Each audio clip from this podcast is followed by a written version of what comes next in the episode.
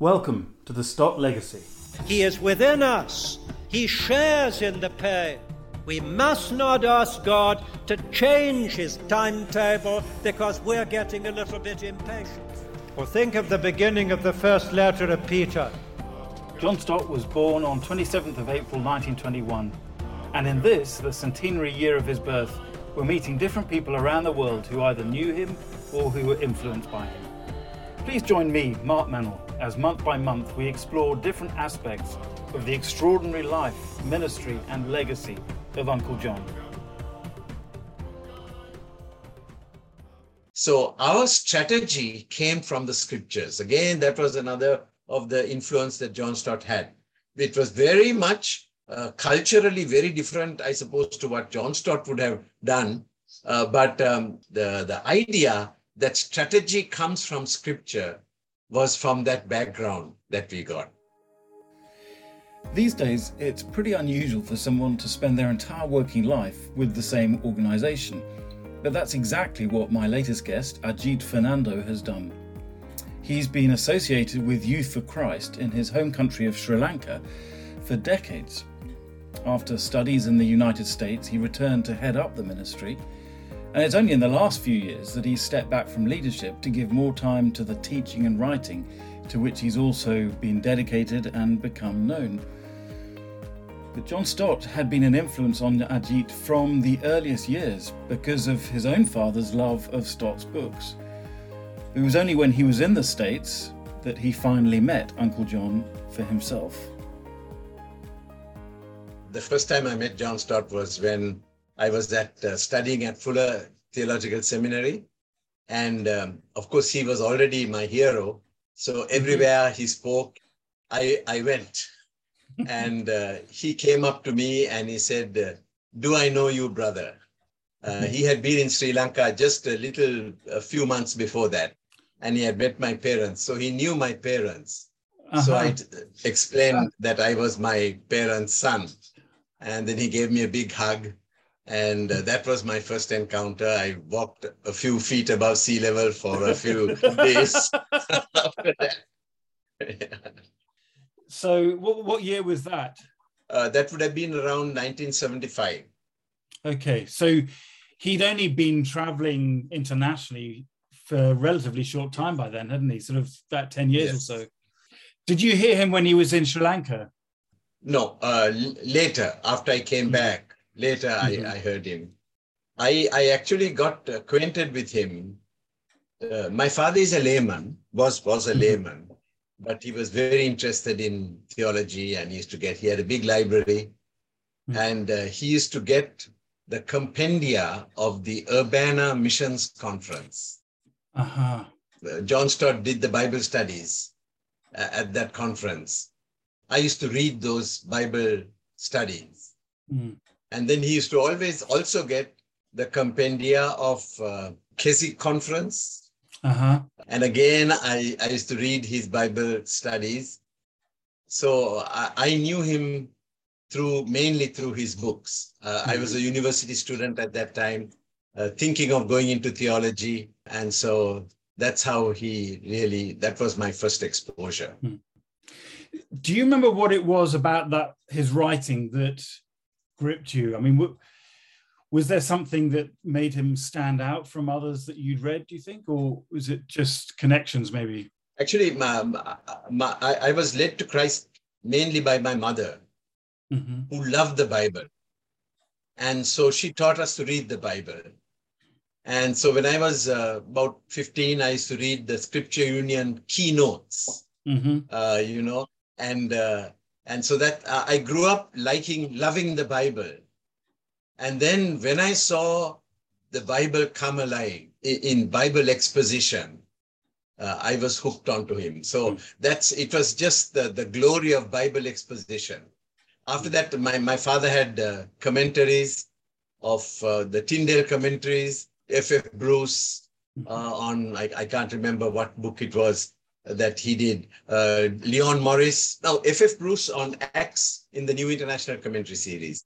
Leon oh, yes, Morris uh, uh, on First Corinthians.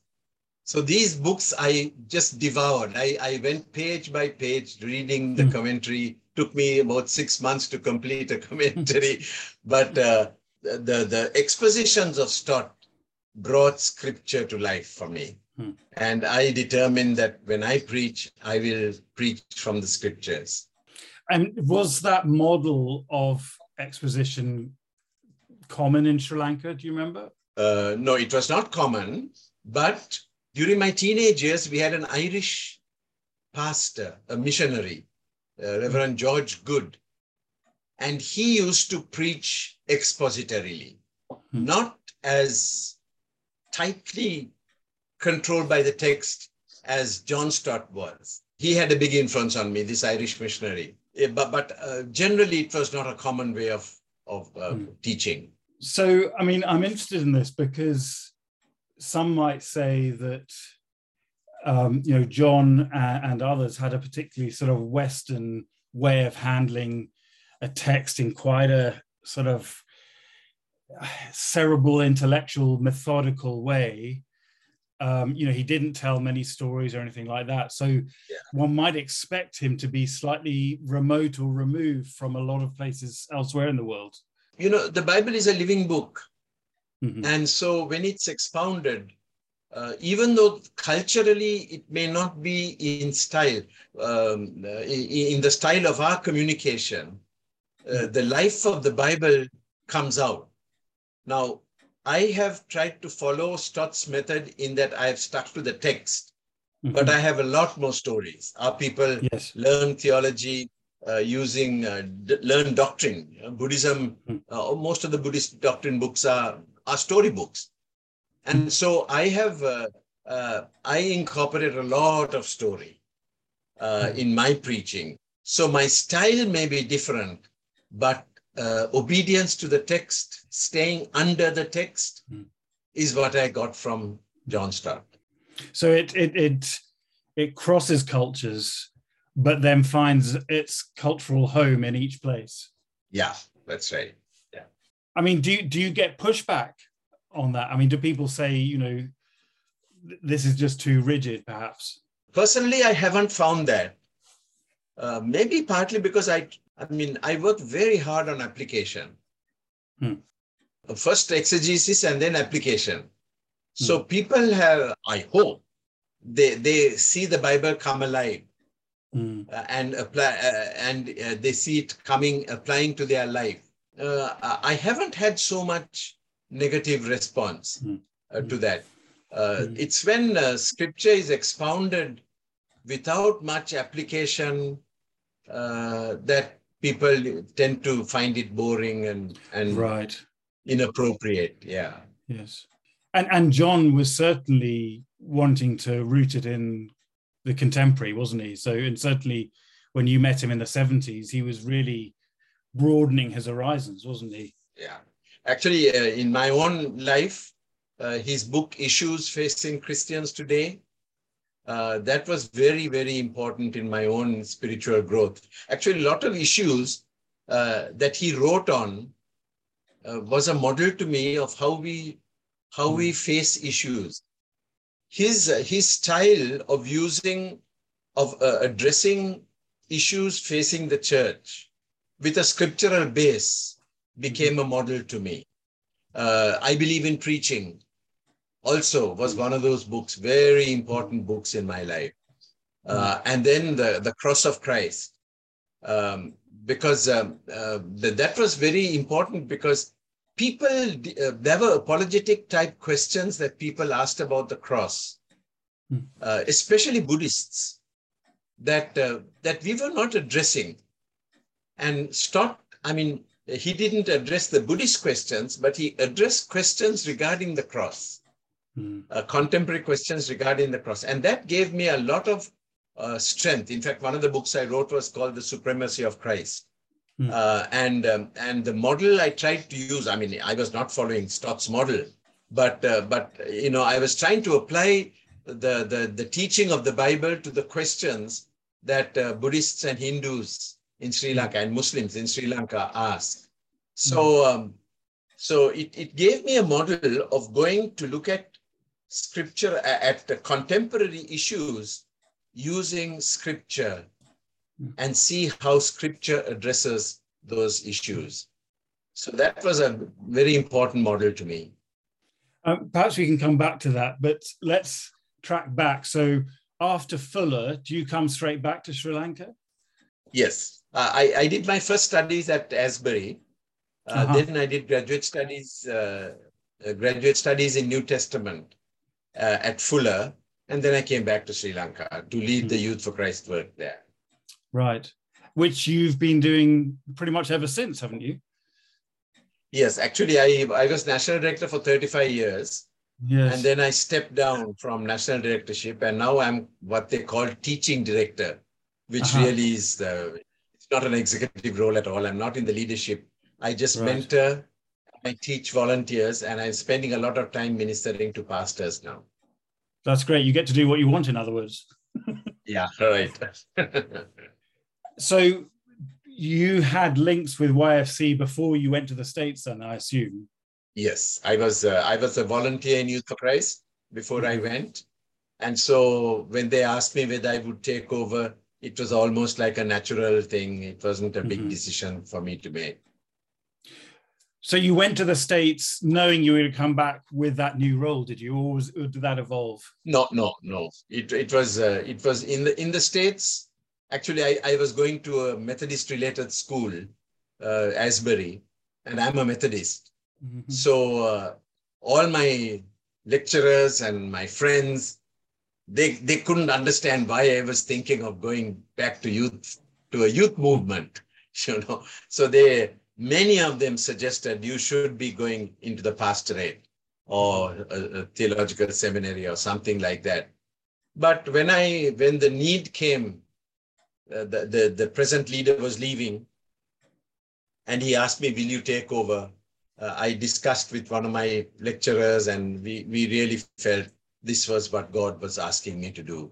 And actually, this pastor of mine, Reverend George Good, um, he was an uh, Irish missionary. Uh, he said, let him go to Youth for Christ. He can send young people to the church. Mm. And, and that's, I think, I hope that's what has happened over the years. A lot mm-hmm. of people have gone into the churches. I wanted to clarify with Ajith what he meant by youth work and young people, as the terms can encompass different age groups depending on where you are in the world. But in Sri Lanka, it can include those in their early 20s.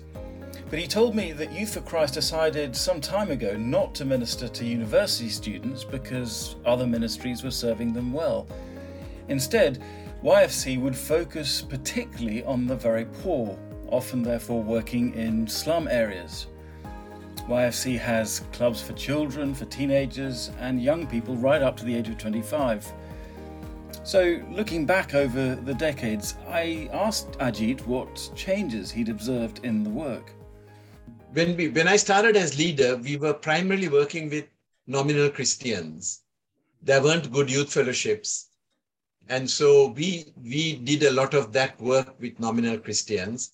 They were, for the most part, English speaking because the uh, westernized, the Protestants at that stage, uh, 45 years ago, Protestants were mostly English speaking people, uh, right. middle class, upper middle class. And, um, and then once the youth fellowships had begun to spring up, we felt we need to stop working with Christians and go to people who are completely outside the church. Mm. So our, our strategy changed a lot.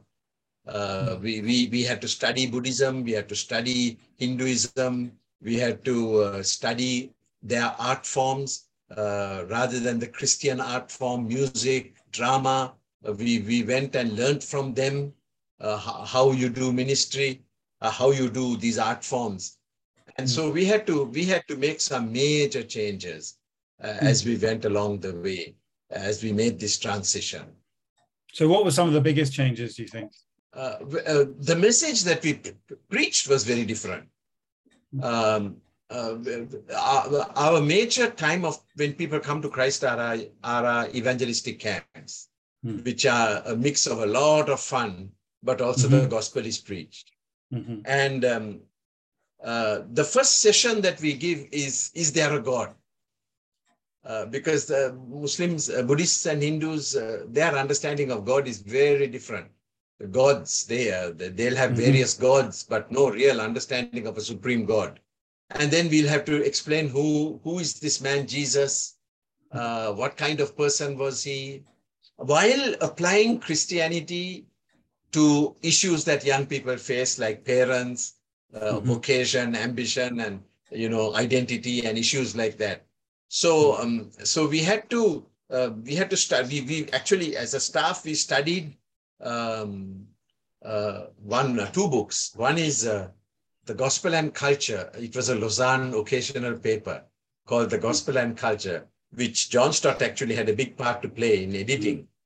Um, that we studied together over a few months. We slowly studied that book together. Mm.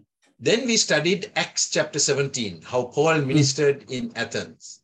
Mm. And we asked, how can we apply this to our own ministry? Mm. So, uh, so we had to make some major changes. So our strategy came from the scriptures. Again, that was another of the influence that John Stott had. It was very much uh, culturally very different, I suppose, to what John Stott would have done. Uh, but um, but the, the the the the idea that strategy comes from scripture was from that background that we got. it's interesting because I think I remember thinking about when I was on the staff at All Souls, the challenge you always have with the, the legacy of someone like John, someone really influential, is you can either try and do the same things or you can try and do different things, but for the same reasons. So it sounds like you're doing the latter there. You're trying to say, well, John doesn't know Sri Lanka like we do, but but what would he do if he did? Yeah, yeah, that that's right. Yeah, uh, but but there were other things that we applied quite a little more directly. Um, for example, you know the Cri- the the the Sri Lankan idea of of a holy man, a, a priest, so called priest, uh, would be a simple person, whereas uh, today the model of a successful pastor is a is is comes from prosperity theology Mm. so that if you're successful you drive a, uh, you know a posh car and things like that You have a TV station. Yeah have your own tv station and things like that so the, the, the lure of that is very strong especially because now a lot of the converts and the ministers have come from poor backgrounds and when you have known the, the pain of poverty liberation from poverty is a very important aspect of Christianity to them. And it can go to the other extreme. So John Stott gave us a model of simplicity that, that we directly, I mean, I personally directly followed that. The whole idea of uh, simplicity. And our people are more, um, you know, uh, they, they are more communally oriented uh, than the West. We are not individualistic uh, in our culture. And John Stott's uh, some of his lifestyle choices were more communal than individual, Mm. uh, s- such as this, um, you know, the profit motive, the the consumer mentality. So some of us decided that uh, we will write as part of our, uh, we will write and preach and all of that as part of the movement that we belong to. So I belong to Youth for Christ. So everything I did was part of Youth for Christ. Uh, it was from Stott that I got the idea that all my royalties will go to Youth for Christ. And, uh, and uh, they go mainly for the education of our staff. Uh, we work with poor people, and most of our staff are from uh, the people who have been raised up in Youth for Christ. So they are not educated. So once they join staff, they get educated. Mm. So we uh, we educate them. So so th- those were models that we could directly Mm. apply, and actually they are more closer to our culture than they are, I Mm. think, to the Western culture, where there is more of a individual initiative is lauded. That's fascinating. I mean, did you talk about that kind of thing with John? I mean, I assume he came and visited you in Sri Lanka, did he? Yes, no, I haven't talked much about it, uh, but uh, it, knowing that he did that Mm, helped me. mm, Uh, my, my father was a, a, layman, but he was involved in a lot of international for, fora, you know, like Lausanne and things like Mm. that. So he would tell me about John Stott. He was a friend of John Stott's. So he would tell me, and and those things influenced. I said that's the way I would like to go to. But you kept in touch with John over the years, did you? Yes. Uh, even though I hardly met him, you know, hmm. um, I met him that time in, in seminary. And then I met him in 1978. That was two years after I had started work with Youth for Christ. I met him at a conference. And the first question he asked me was, Are you studying? You know? and, and that was a, uh, that was a very important question. It still is a is a, yeah. is, is an important priority for me because as you get more and more busy uh, in ministry, you don't study. You don't have to have the time. You you just mm. read little little things. Uh, you don't study. But after that encounter, uh, during that conference, I was I I was able to have a chat, a long chat with him. Then there was another conference uh, again where I had an, a, a really long chat with him and after that, he would write to me. Hmm. So that was very special. Yeah, I would send him my newsletter and he would write back. So those uh, those things were very special. And now I'm spending a lot of my time writing to younger younger hmm. people who write asking questions and things like that. So the the fact that he uh, he would take time to write to this unknown young uh, Christian worker uh, hmm. meant a lot to me do you remember some of the things that he he would talk about in the letters? I mean, did he have a sense of what challenges you were facing in Sri Lanka would be? Uh, no, I, I would uh, sometimes say I want to write a book on a topic, mm-hmm. and he would write back saying, uh, "This is a good uh, book on it," mm-hmm. you know, some uh, things like that. And sometimes he would uh, write to me asking me for suggestions. Like mm-hmm. I remember when he wrote "The Incomparable Christ." Uh, he wrote asking about Sadhu Sundar Singh and whether I have things about him. Uh, uh, so we, we we dialogued in that way. Yeah. I mean, I, there's that famous um, illustration in the Cross of Christ where he talks about going into a Buddhist temple and then his mind turning to to Calvary and the contrast. Um, I mean, it's fascinating that he did, even though obviously Buddhism was very remote from London in the 60s and 70s he was trying to get his sort of feet into the shoes of people in different parts of the world, wasn't he? And I guess um, his friendship with people like you would have helped him do that. Yeah, I think so. Yeah. Hmm. I think I think the thing that he convinced me about is that I need to study. I hmm. need to study Buddhism. I need to study the way people think. I need to ask the questions that they ask. Uh, and uh, uh, yeah, so that was something that I learned from him. Were there things that you found difficult or you disagreed with in, in what you read or heard from him? Uh, uh, one difference, as I said, is that I use much more illustrations than he does, mm-hmm. because I felt culturally that is, of course, as a youth worker, uh, yeah. Uh, speaking to young people, battling for their attention required a lot of. So that was one difference. But um, I, I uh, disagreed with him on his answer to one of the most difficult questions that we all struggle with, which was the doctrine of hell.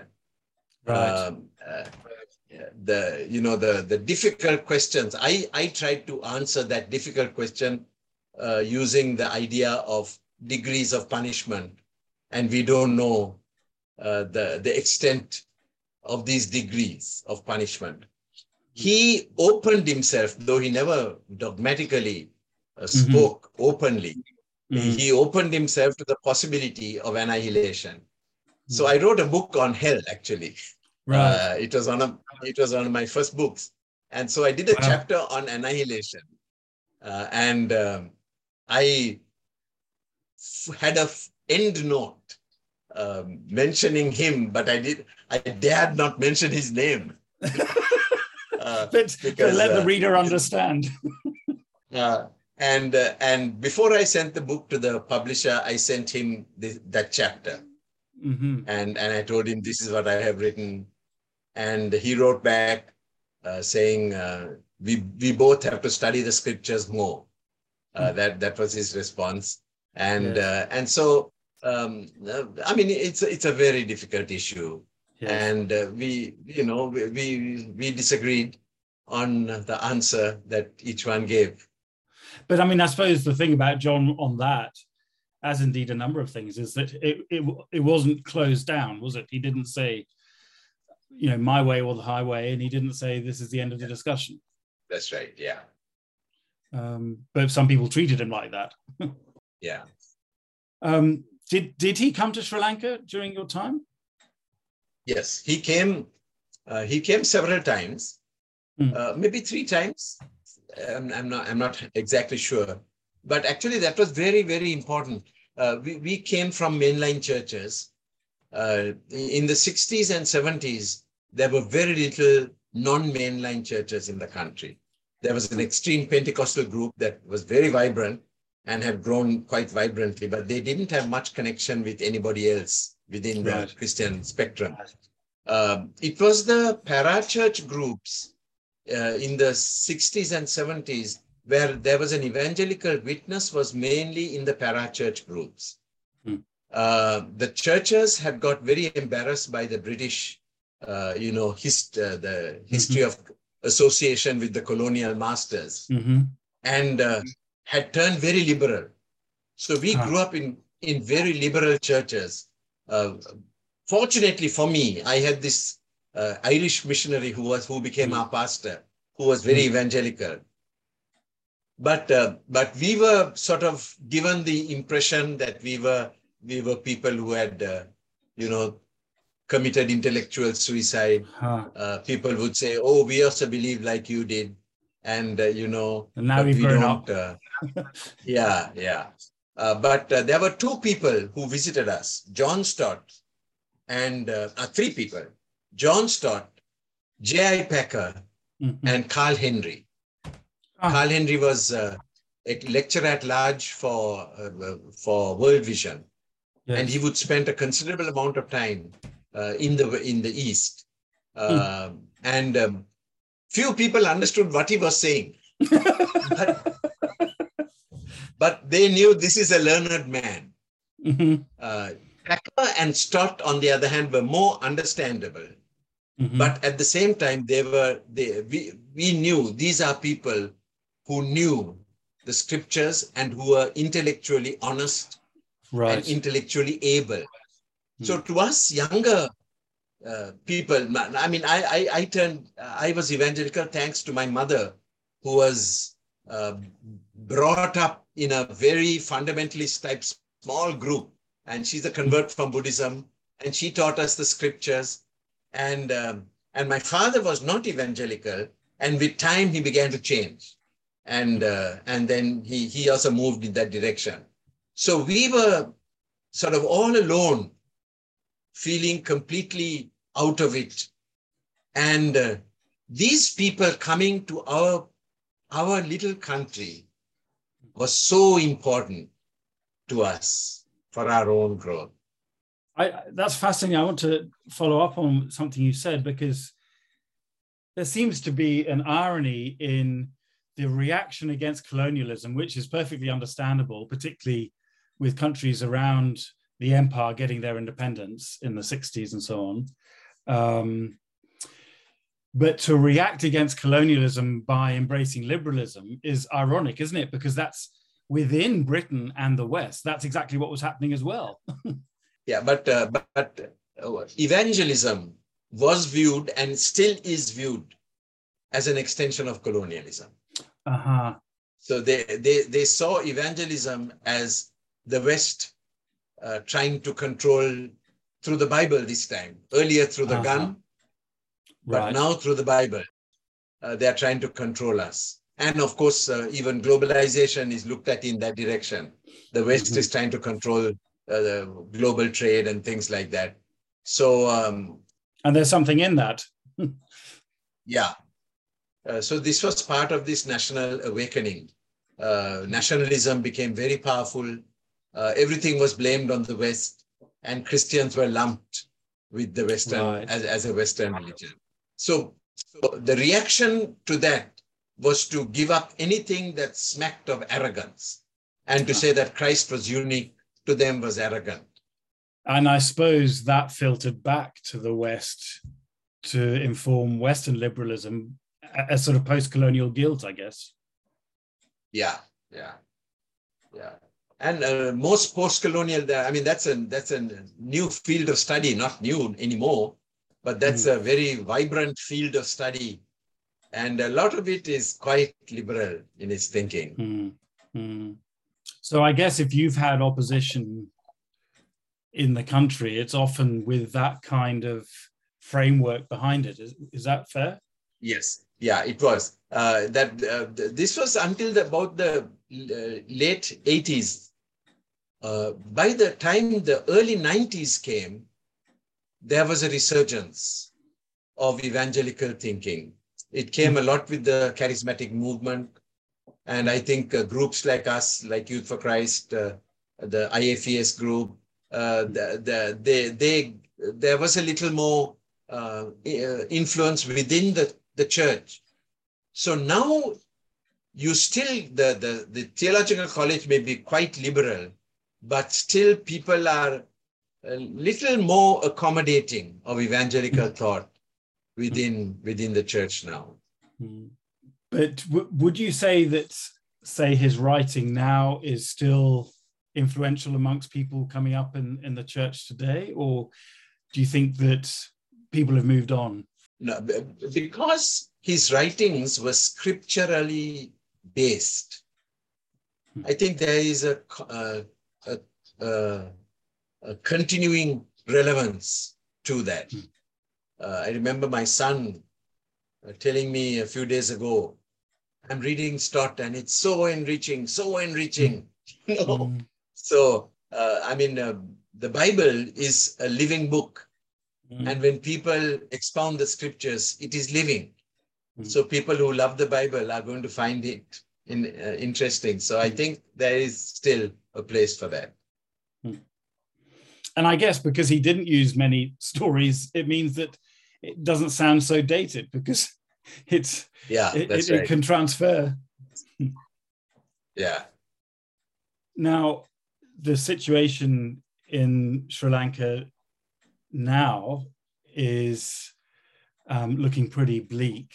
Um, I wonder if you might just explain something of what's happening. Um, and uh, how as believers you, you speak into that and try and be a witness in in in that um, because Ukraine has obviously taken the headlines around the world, but um, Sri Lanka has got its own deep woes and challenges as well as other parts of the world. So, could you just tell us a bit about that? Yeah, uh, actually, uh, we are reaping the fruit of uh, irresponsible economic policies that have been there during 70 years of independence that we've had as a country. Um, money was spent on infrastructure things. Huge monies were spent on roads and th- things like that. Uh, and uh, obviously, there seemed to have been uh, heavy corruption. Large percentages have gone to the politicians. Uh, so people tolerated that because they saw things happening, you know, things look good. And then the government made this fatal mistake of trying to go into 100% organic uh, agriculture overnight. Uh. Uh, it normally takes about 10 years to make this thing. So now we are without without uh, harvests. Wow. Uh, the all the scholars said don't, don't, don't, but these people just went and did it. And we don't have uh, the farmers are agitating. And then what happened was that uh, tourism stopped because of the COVID. Mm. Uh, hmm. foreign exchange stopped coming, and we don't have money now. So we don't have money to buy food, to buy gas, uh, cooking gas. Uh, most of our people use cooking gas for cooking, mm. for petrol and diesel for vehicles. Um, there is no money, so there are long queues. Uh, every day you get uh, like a, a, a kilometer long queue mm. for, for petrol. And after staying for five, six hours, the petrol is over. So people are very angry. The, suddenly they realize we allowed these people to fleece us. Mm. And, uh, and we, we just took it, you know. So, so of course, one, one thing that has happened is that the, the uh, successive governments came into power using the nationalistic thing, you know, the, the majority religion and race has to look after itself. So vote for us to save your race and religion. Uh, and now people are united in their grief. So Huh. one, one of the good things that has happened is that racism, this prejudice thing has been broken uh, Huh. in, a, in a common quest for so- solving the country's problems. Wow. So what happened was that there were a lot of protests. And then a movement arose asking the president to leave Hmm. uh, of peaceful protesters. And non-partisan, presumably. Yes, non-partisan, peaceful protesters, different groups trying to claim credit for it. But Hmm. it, it was a very spontaneous type of movement. But the other side is that the poor and the middle class are really suffering. Prices have gone up because there was no money in the country. Hmm. The, the government printed billions and billions of rupees. So when you print money like that, uh, inflation takes place and the price of everything goes up. They don't have money for all these things that I, I mentioned earlier. And Hmm. so people are really struggling. They don't know how to cook. Uh, you know, everyone they are they are using uh, uh, firewood now because they have they don't have fuel, uh, and uh, and those who have money can buy at inflated rates. Others are are struggling. Uh, one of our staff said today uh, at our staff devotions, um, having three meals a day is a bonus now. You know, because because uh, because it's it's got so expensive. So so that's the situation in the country. So we are just hoping that someone will bail us out. I mean, it's a very sad situation to be in. Uh, the, and and uh, the economic experts said go to the International Monetary Fund, uh, whose job is to try and help countries that are, but they place a lot of conditions, Yes. uh, some fair, some unfair. So this government said, no, we won't go there. And Mm. everyone said, go, that's the only hope. But they didn't go there. And then when we were bankrupt, now they are going there. But it's too late. It's too little, too late. Mm. So, uh, so Christians, I think there, there are two lines of action. Uh, I mean, everybody is writing their opinions. You know, you know, with uh, with uh, social media today, it, it is uh, you. There's a deluge of things. Mm. Uh, but uh, Everyone you is a pundit now. Yeah, everyone has become a pundit. Uh, but um, but uh, should we be involved in the protests? That's one of the issues. Uh, personally, I felt that it's right for us to go and join in peaceful protests. It was not a popular position among all the Christians, but many Mhm. Christians did join. But uh, but then some of these protests turned violent and insulting. So Christians can't be violent, and we respect humans, even people on the other side. So we can't insult them. Mm. So the, it, it was it, it, it's a difficult issue that we have to do. But the other thing that we have to do is to bring relief to people who are starving, people whose parents are chill. We work with youth, and the parents are stopping them from going to school, from uh, continuing their studies because they can't afford to have their children to study. So uh, we've been thinking, thinking, thinking, how can we help? What can we do? I mean, uh, two of our centers started serving refreshments, uh, tea or water to those in the queues uh, for petrol, for kerosene, or for gas or whatever. Uh, you know, uh, whatever we can do at this time, Christians need to be asking, what can we do? How can we be involved? Mm. I mean that that is inspiring, and I think a challenge to us all to, because I think all around the world the the challenges are going to only get bigger, aren't they? I think I was just reading in the paper today about um, the impact on food supply of the war in Ukraine for for the whole world. Um, so that's um, very inspiring for us to to think carefully about our own context and what we need to be doing. And I, I'm, I can hear almost in what you were saying, I can hear Uncle John um, speaking, you know, very similar terms, um, even from the 70s, wasn't he? He was talking about whether Christians could go on strike. So, as we draw to a close, this has been a really fascinating conversation. Ajith, I'm very grateful to you for, for sparing the time, especially with so many things on your shoulders going on. But I wonder if you could sum up John's impact on you personally, just in terms of your, you know, decades of ministry experience and personal, you know, life. Uh, I think there are two two things that he impacted me with. First and most important was to be biblical hmm. uh, and to apply the Bible to the situation that we are faced in. So uh, study exegesis, careful study of the scriptures. Uh, that that was a big thing, and and to me that started with the Urbana Missions uh, conference Bible studies that I read. The second thing was to live a simple life, hmm. Uh, and uh, and it's you don't have to be ashamed not to be rich. Hmm. Uh, you don't have to be ashamed not to have a posh car and and all those things uh, but um, if you're if you're going to identify with your people in our culture, where simplicity is viewed uh, associated with religiosity, uh, I, for us living simply uh, and you know uh, sharing our resources with others, Uh, that was very important to me. It was very striking, wasn't it, that from an early age, Ajith was devouring John Stott's books, spending weeks working through his Bible Speaks Today commentaries and other books.